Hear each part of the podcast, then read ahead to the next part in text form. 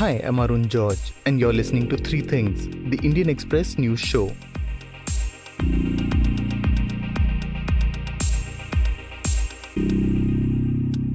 In today's episode, we're looking at how NRI voters may be allowed to cast their votes from abroad, possibly as early as 2021. But first, we're looking at the questions raised by a controversial law that has been passed by Uttar Pradesh. Madhya Pradesh was the first to propose one, but Uttar Pradesh became the first state to pass an ordinance against what it said were forced conversions for marriage. While the government maintains that this law is only against forced religious conversions, it is seen as a law targeting what Hindu groups term as love jihad. Love jihad is said to be a conspiracy funded from abroad in which men of non Hindu religions marry Hindu women merely to convert them. In Uttar Pradesh, the law was passed despite the police finding no evidence of such a campaign while probing multiple cases recently. The law, named as Uttar Pradesh Vidhi Virudh Dharma Samparivartan Pratished Adhyadesh, translates into prohibition of unlawful religious conversion. It proposes multiple things. It says that a marriage will be declared null and void if the sole intention of the marriage is to change a girl's religion. Those found guilty of conversion done through misrepresentation, force, undue influence, coercion, allurement, or by any fraudulent means could face jail terms from 1 to 5 years. If the woman is a minor or from a scheduled caste or scheduled tribe, then an accused could receive a jail term between 3 to 10 years. And if the conversion takes place on a mass scale, then those found guilty face between 3 to 10 years in jail. Given the interest shown by multiple BJP ruled states in such a law, we could soon see versions of this in different states. Meanwhile, in Uttar Pradesh, at least one person has been arrested so far under this law and multiple cases filed under it. The law is likely to be challenged in higher courts, but what would the objections be to such a law? To discuss this and more, we're now talking with Apurva Vishwanath, who covers law for the Indian Express and has been speaking with legal experts regarding this law. Apurva, there are already anti conversion laws in states that prohibit conversion through the offering of money and other incentives. How does this law that has been passed by Uttar Pradesh stand out? So, the Uttar Pradesh ordinance targets not just conversions generally, but also conversion for the sake of marriage. So, apart from regular conversions, a special category of conversions solely for the purpose of marriage. That's how the Act defines it. That is also being prohibited. So, it goes one step further from your regular anti conversion laws that pretty much every state has. So, this focuses just solely on marriage. And when I say it focuses only on marriage, for marriages, it assumes that every conversion is unlawful unless you've had prior permission from the government. So, in other anti conversion laws, the accepted norm would be that once a conversion has taken place, if there is a cause for action, then you would look into whether the conversion was lawful or not. In this law, this Uttar Pradesh's new ordinance, it is assumed that a conversion for marriage is unlawful unless you followed the procedure that it establishes by going to the district magistrate one month before getting prior permission from the state. So, um, how does our constitution look at marriage currently, and what's the problem with how this law looks at it? Uh, the right to marry, the right to choose a partner, or the right to freely propagate one's religion, or even the right to convert is fundamental right. So it is a very individual right, and the court has recognized this time and again. Most recently, it was in 2018 in the Hadia case that the Supreme Court reiterated that freedom to choose a partner of one's own is a fundamental right. But this particular law is problematic because it targets the heart of this fundamental right. It says that um, even when a conversion, even when a religious conversion is done through the consent of the party involved, the onus is of the partner to show that the conversion was not forced upon the person. So it doesn't recognize, or, or in a sense, it delegitimizes the agency of the person who is converting, saying that your willingness or non willingness is not as important. We want to know from your partner whether he forced you into converting or not. And another troubling aspect is that it recognizes that parents of the person converting, siblings, or any other person related by blood or through marriage can raise objections to such a conversion for marriage. So it brings in this aspect of third parties, be it family or even the state, because you need permission from the district magistrate prior to the conversion. So it brings in this aspect of either state intruding into your marriage or your family intruding into your marriage when the constitution recognizes this to be a highly individualistic freedom. So, what are the most problematic aspects of the law as it stands? The most important ones, at least, or the most striking ones, are that it shifts this burden of proof against the partner of the person who is converting. So that is hugely problematic because it assumes that the partner caused the conversion and that it was done in bad faith.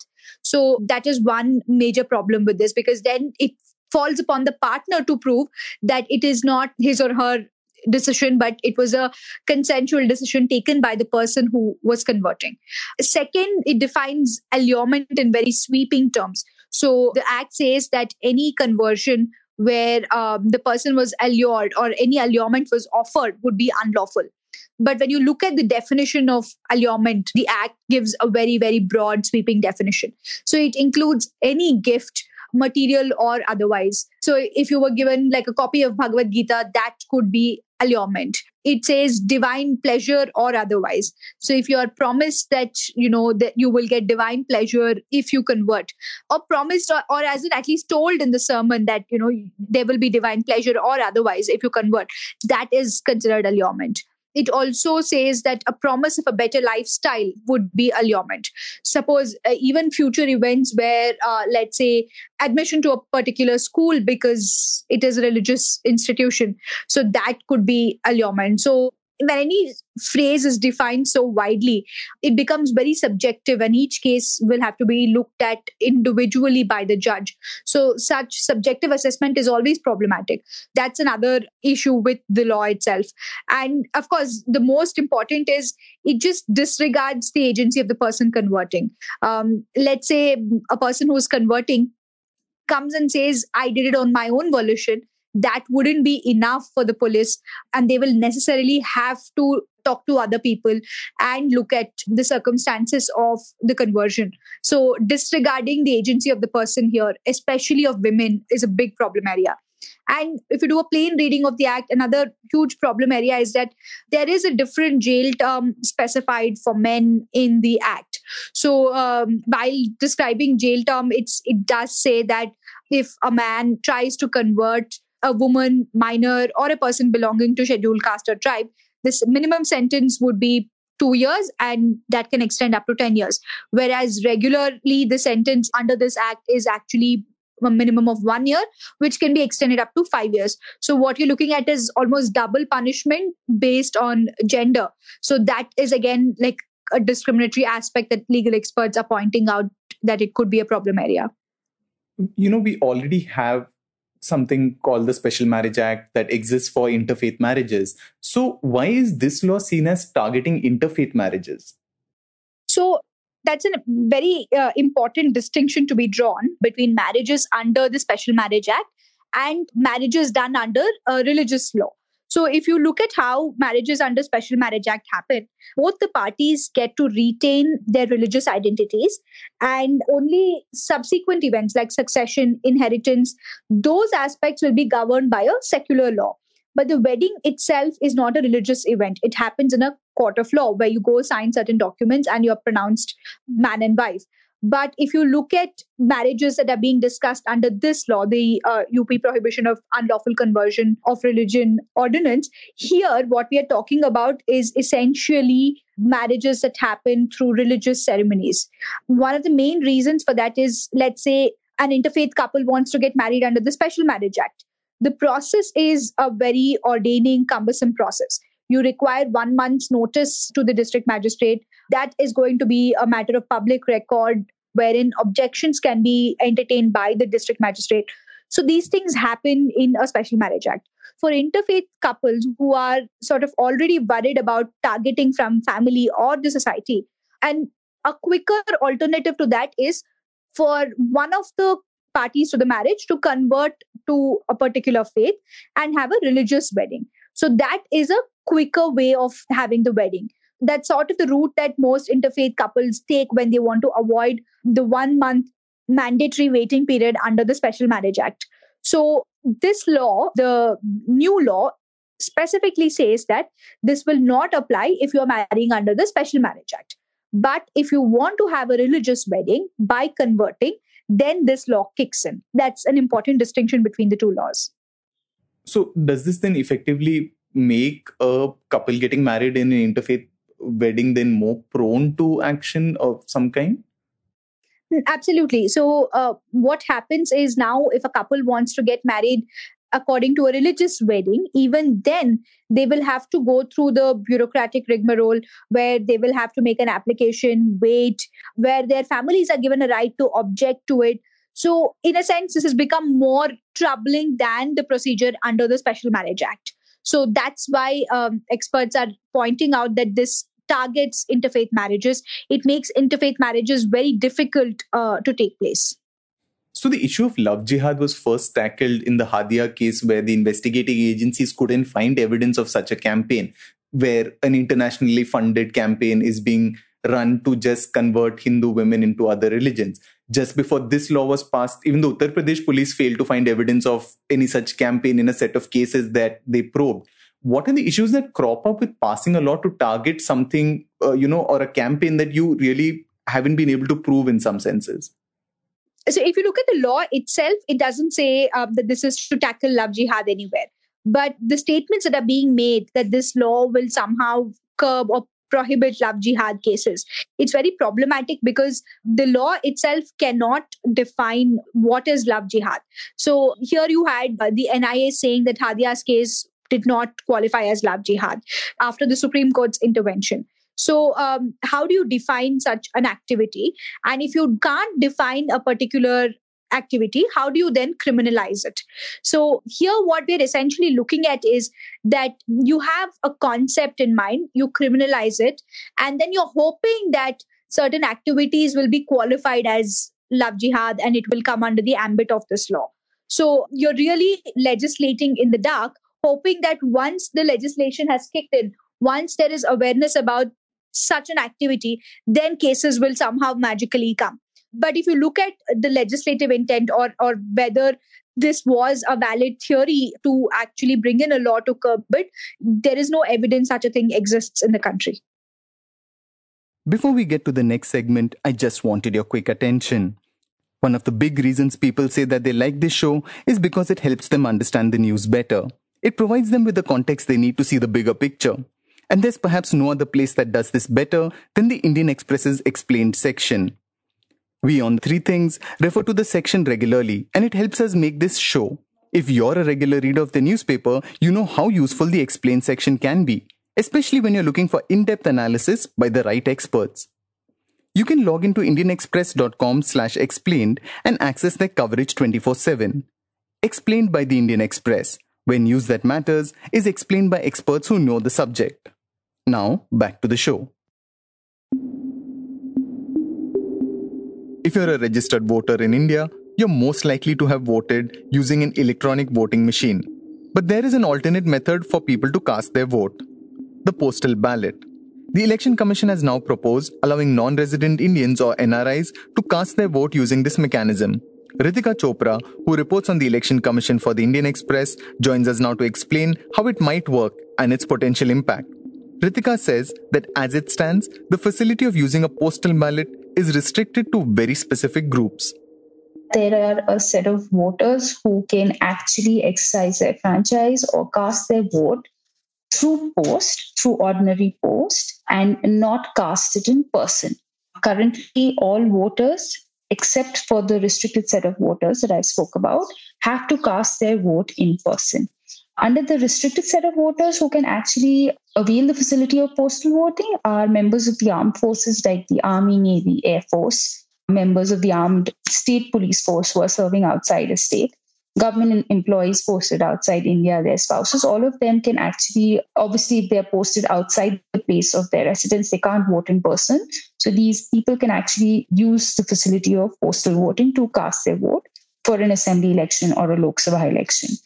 Very recently, in the last one, one and a half years, the Election Commission has tried to sort of expand this category of voters, as in voters who can avail the facility of postal voting. To this, they have added a new category called absentee voters. These are essentially people who are employed in essential services and are unable to cast their vote due to their service conditions. These are officers of the Delhi Metro Rail Corporation and the railways and media persons, and they are to be notified as absentee voters. Another category that the commission added was uh, senior citizens above the age of 80. So these are the sort of list of people who can actually use the facility of postal voting to record their vote for an election. But how does this system work? In postal voting, what happens is that the returning officer is actually supposed to print ballot papers. This is usually done within 24 hours of the last date of nomination withdrawal. And these are dispatched to the service voters and the other categories of voters that I spoke about just now. These are dispatched to them. These voters then mark their preference. They are supposed to send this back via ordinary post along with a self declaration form, which is duly attested by a designated officer. And they're supposed to send this back and they should reach the returning officer on the day of counting just before the counting begins in the recent US elections, we saw a record number of votes being cast through this postal ballot. In Bihar, there was a proposal to increase the number of people who could cast their votes in this same manner. Um, but in that case, it didn't really go through as planned or as proposed. What are the challenges that come in when you have postal ballots? So, what happened in the case of Bihar is that the Election Commission was trying to extend this uh, facility to senior citizens above the age of 65. As I mentioned earlier, that the Commission has allowed senior citizens above the age of 18 to use the facility of postal votes.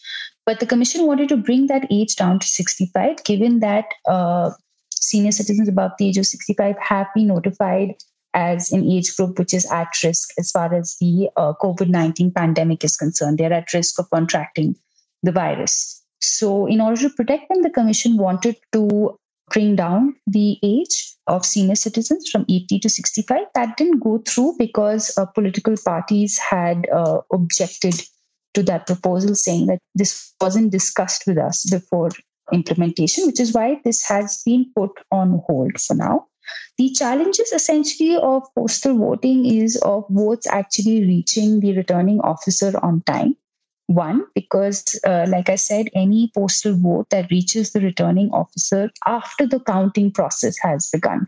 Uh, the counting process actually begins at 8 a.m., and the first half an hour of counting, the returning officer will only count the postal votes. But anything that reaches after 8 a.m. will not be counted. So time constraint is definitely an issue with postal votes. I mean, time is of the essence in this case. And of course, there are issues like if a postal ballot is marked incorrectly, then that could be rejected as an invalid postal ballot. So these are essentially the two challenges. A bit of history about NRIs seeking to vote in Indian elections. Ritika says there were multiple petitions filed years ago in courts by NRIs seeking the right to cast their vote abroad as it stands, they're required to come in to vote in person, which comes at a high cost. The Election Commission responded to these petitions by setting up a committee in 2014 to probe how that could be implemented. This committee had made a bunch of recommendations. In fact, it considered three main options. One was voting by post, the other was voting at an Indian mission abroad, and the third was online voting. This committee ruled out the online polling option because it felt it would compromise the secrecy of voting. It also shot down the proposal to vote at an Indian mission abroad because maybe they, they felt that the Indian mission abroad may not have the resources to organize the polling process. It finally eventually recommended two things. One was proxy voting, and second was the option of postal balloting. Proxy voting is another means of voting in which a voter can give another person the authority to cast a vote on their behalf. Think of it like a power of attorney. However, it's currently only available to voters in the defense forces. The Election Commission accepted the committee's recommendation and asked the Law Ministry to extend these facilities to NRI voters. The government, in turn, ended up accepting one recommendation, which was a recommendation on proxy voting. In 2017, the cabinet passed the proposal. There was an amendment bill that was brought to parliament in 2018. That bill was passed by Lok Sabha. It was awaiting the Rajya Sabha's nod when finally the elections, 2019 elections happened. that bill lapsed with the dissolution of the 16th Lok Sabha. If the law allowing NRIs to vote through a proxy ballot is to be passed by Parliament, it now has to be cleared by the Cabinet, the Lok Sabha, and the Rajya Sabha. But the election commissions made a fresh suggestion about how NRIs can be allowed to cast their vote. Ritika explains why this suggestion is different. What the commission did last week was that it wrote again to the law ministry, this time pushing for this second proposal that let's extend the facility of postal voting to NRI voters. What's interesting is that, unlike the proxy voting proposal, if the government were to accept the postal ballot proposal, it doesn't really have to amend the Representation of the People Act 1950. It can, just as how um, the government accepted the Commission's proposal to extend postal voting to senior citizens and absentee voters, it can do the same for NRIs just by amending the conduct of election rules, which means effectively that the government will not have to go to parliament to get this approved or passed. It can do this through a gazette notification. So, how would postal ballots work for NRIs? In the last three years, as far as postal voting is concerned, this is something I should have mentioned earlier that earlier postal ballots, or other ballot papers, were sent by the returning officer by post and received by post what was introduced recently was basically the returning officer, the commission allowed the returning officer to transmit the ballot paper electronically. So this was called the electronically transmitted postal ballot system or ETPBS. Basically, you send across the postal ballot electronically one way and you receive it via ordinary post. So this um, has been implemented for service voters and has been successful. So the, the Election Commission, in its recent proposal to the government, said that since ETPBS has been successfully implemented for service voters, we are uh, technically administratively ready to also extend this to voters abroad. In fact, we can do it as early as uh, assembly elections next year. As you know, the states of Assam, West Bengal, Kerala, Tamil Nadu, and Puducherry will be going to polls next year. From what we gather, as per the uh, Commission's proposal, any NRI who is interested in voting through a postal ballot will actually have to inform the returning officer through a form. And this information should reach the returning officer at least five days before the notification of the election. Once the RO has been intimated, the RO will then dispatch the ballot paper electronically to the voter the voter sitting abroad will download the ballot paper, mark her preference on the printout of this ballot paper, and then send it back along with the declaration. If you remember, I'd earlier mentioned that even today, for service voters and other voters entitled to cast a vote through postal voting, have to actually send across a declaration which is duly attested along with that postal ballot. So even the NRI voters would have to do that. And in order to get that self declaration form attested, there will probably be an officer designated in an Indian mission or at an Indian embassy who will attest this declaration form. What we don't know at this moment is whether the NRI voter would just have to send this back on her own, or will she have to drop this off, say, at an Indian embassy at a high commission? And then maybe this would be segregated constituency wise and then further sent to the state chief electoral officer or to the returning officer.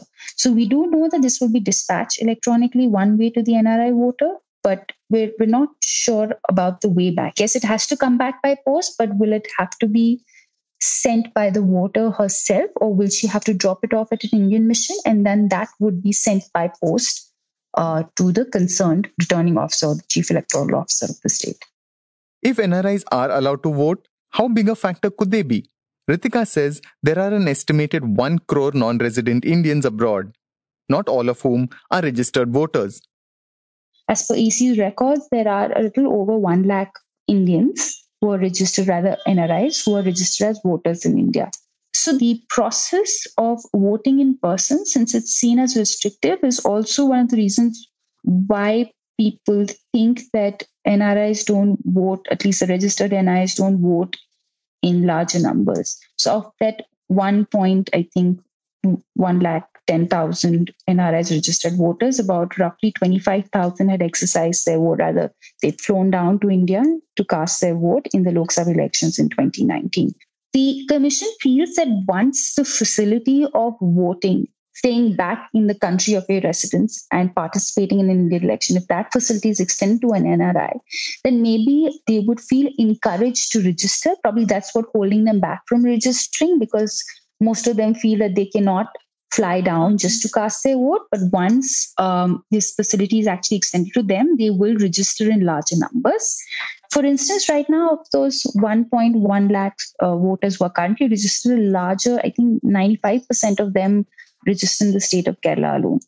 So maybe states which have a larger presence abroad, for instance, states like Kerala or a state like Punjab, where their community uh, are settled abroad in much larger numbers, they could probably make a difference in those assembly elections. While there's this provision that's being discussed for the NRI voter, uh, why can't we consider something like this for domestic voters, like say migrant workers in say Bihar or states where they have a large number of migrant workers? So actually, there is one thing that has come up recently, and especially after the news of the commission approaching the law ministry uh, for NRIs came out. A lot of this has sort of revived the demand of extending the provision of postal ballots to migrant workers as well. So, actually, this year, as recently as July, there were sort of civil rights groups which had approached the election commission on this very demand that migrant workers, migrant laborers, you know, are often unable to cast their vote as they're away from their home state and that they should be allowed to do so. This is something I believe was actually considered by the government. Uh, this is at the time when the election commission actually made those two proposals, one on proxy voting and one on postal ballots. There was a committee of, or rather, a group of ministers which had considered both demands, and at that point, they also looked at whether the facility of postal voting actually should be extended first to the migrant voters and then to voters abroad. But one doesn't really know what finally came of those committee deliberations. So that is a proposal that has been discussed time and again, but nothing concrete has come of it. You were listening to The Three Things by the Indian Express. Today's show was written and produced by me, Arun George, and as always, was edited and mixed by our producer Joshua Thomas. Before we go, here's another reminder to check out Indian Express's explained page. You can log on to indianexpress.com forward slash explained and find in depth analysis by the right experts.